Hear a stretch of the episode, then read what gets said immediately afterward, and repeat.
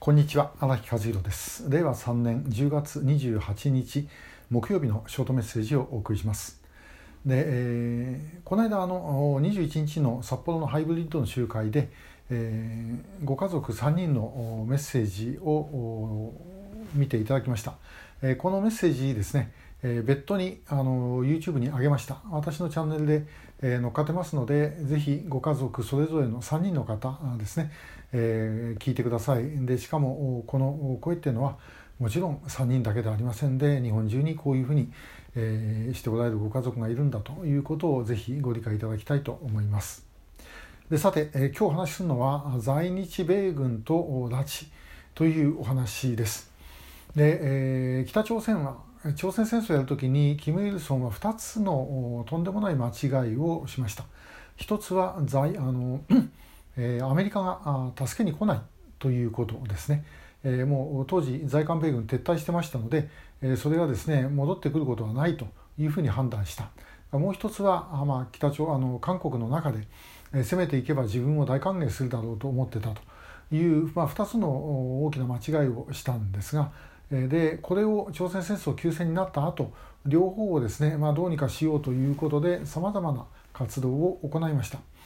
で、えー、基本的にはやろうとしてたのはアメリカと直接交渉をしてそして米朝関係を良くしてそれによって、え、まあ、在韓米軍っていうのは対北朝鮮の米軍ですから、えー、北朝鮮の脅威がないということになればいる根拠がなくなると。で、えー、あの韓国から撤退させておいてで、えそれから、まあ、戦争を始めるということだったんですね。で、えただし、在韓米軍が一旦撤退したとしてもまたあ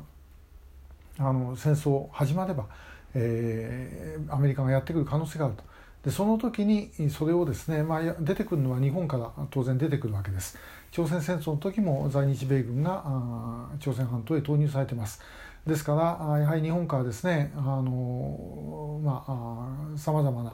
えー、例えば戦闘機が飛んでくる爆撃機が飛んでくるとかですね、まあ、そんなことが起きるあるいは部隊がですね移動していくということがあるわけでこれをどうやって止めるかということが北朝鮮にとっては極めて重要な目的でした。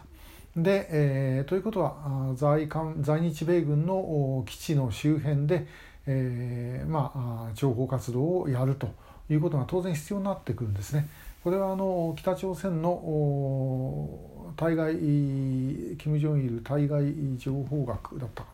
な、えそういうマニュアルの中にもやっぱり出てきます。で、えー、そうするとこれをじゃあどういうふうに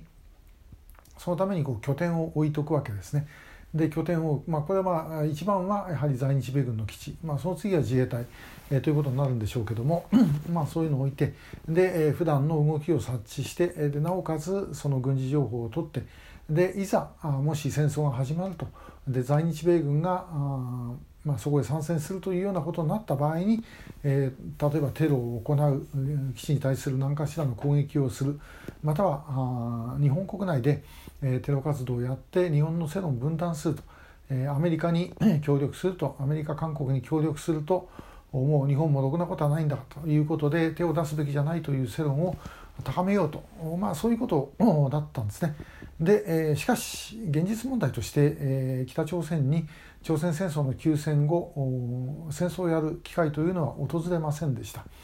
で、えー、そうすると、まあ、工作機関やることなくなるわけですね。で、まあ、通常の情報収集とかありますけども、まあ、それではなかなか点数稼げない。で、えー、まあ、そういう中でやはり拉致がまあ行われたということではないかというふうに思います。でやはりあの米軍の基地とかそういうところに近いところでいなくなった人が決して少なくないというのはですね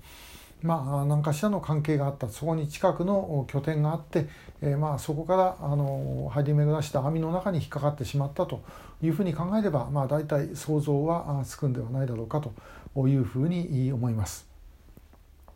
まああの結局で、えー、例えば去年、えー、去年10人、えー、連れて行ったんだけども今年はまだ3人しか来てないとお前らあの職務怠慢じゃないかということで、えー、工作機関もお役所ですからと、まあ、あのやって手柄を上げたくなると。でしまいには、まあ、あまりどうでもいいようなあ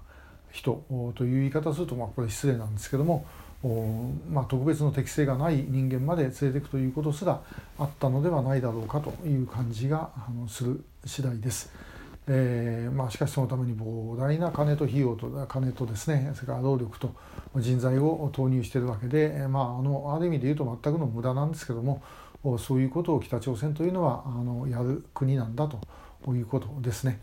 えー、まああの本当に、まあ、私一番パッとこう思い浮かぶのは寺島幸子さんですね横浜あなんですけどもここはもうご自宅の近くでいなくなってるんですが、えーまあ、すぐ近くに米軍の通信所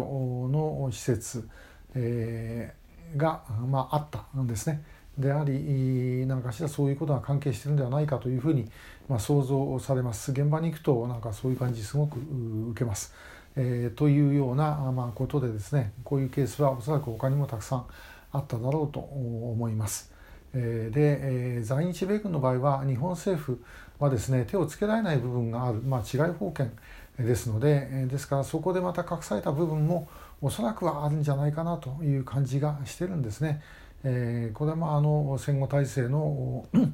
まあ、ある意味で、えー、負の遺産というふうにも言えるのではないだろうかと思います。えー、今日はあ、まあ、在日米軍とそれから拉致のことについてお話をしました。えー、今日もありがとうございました。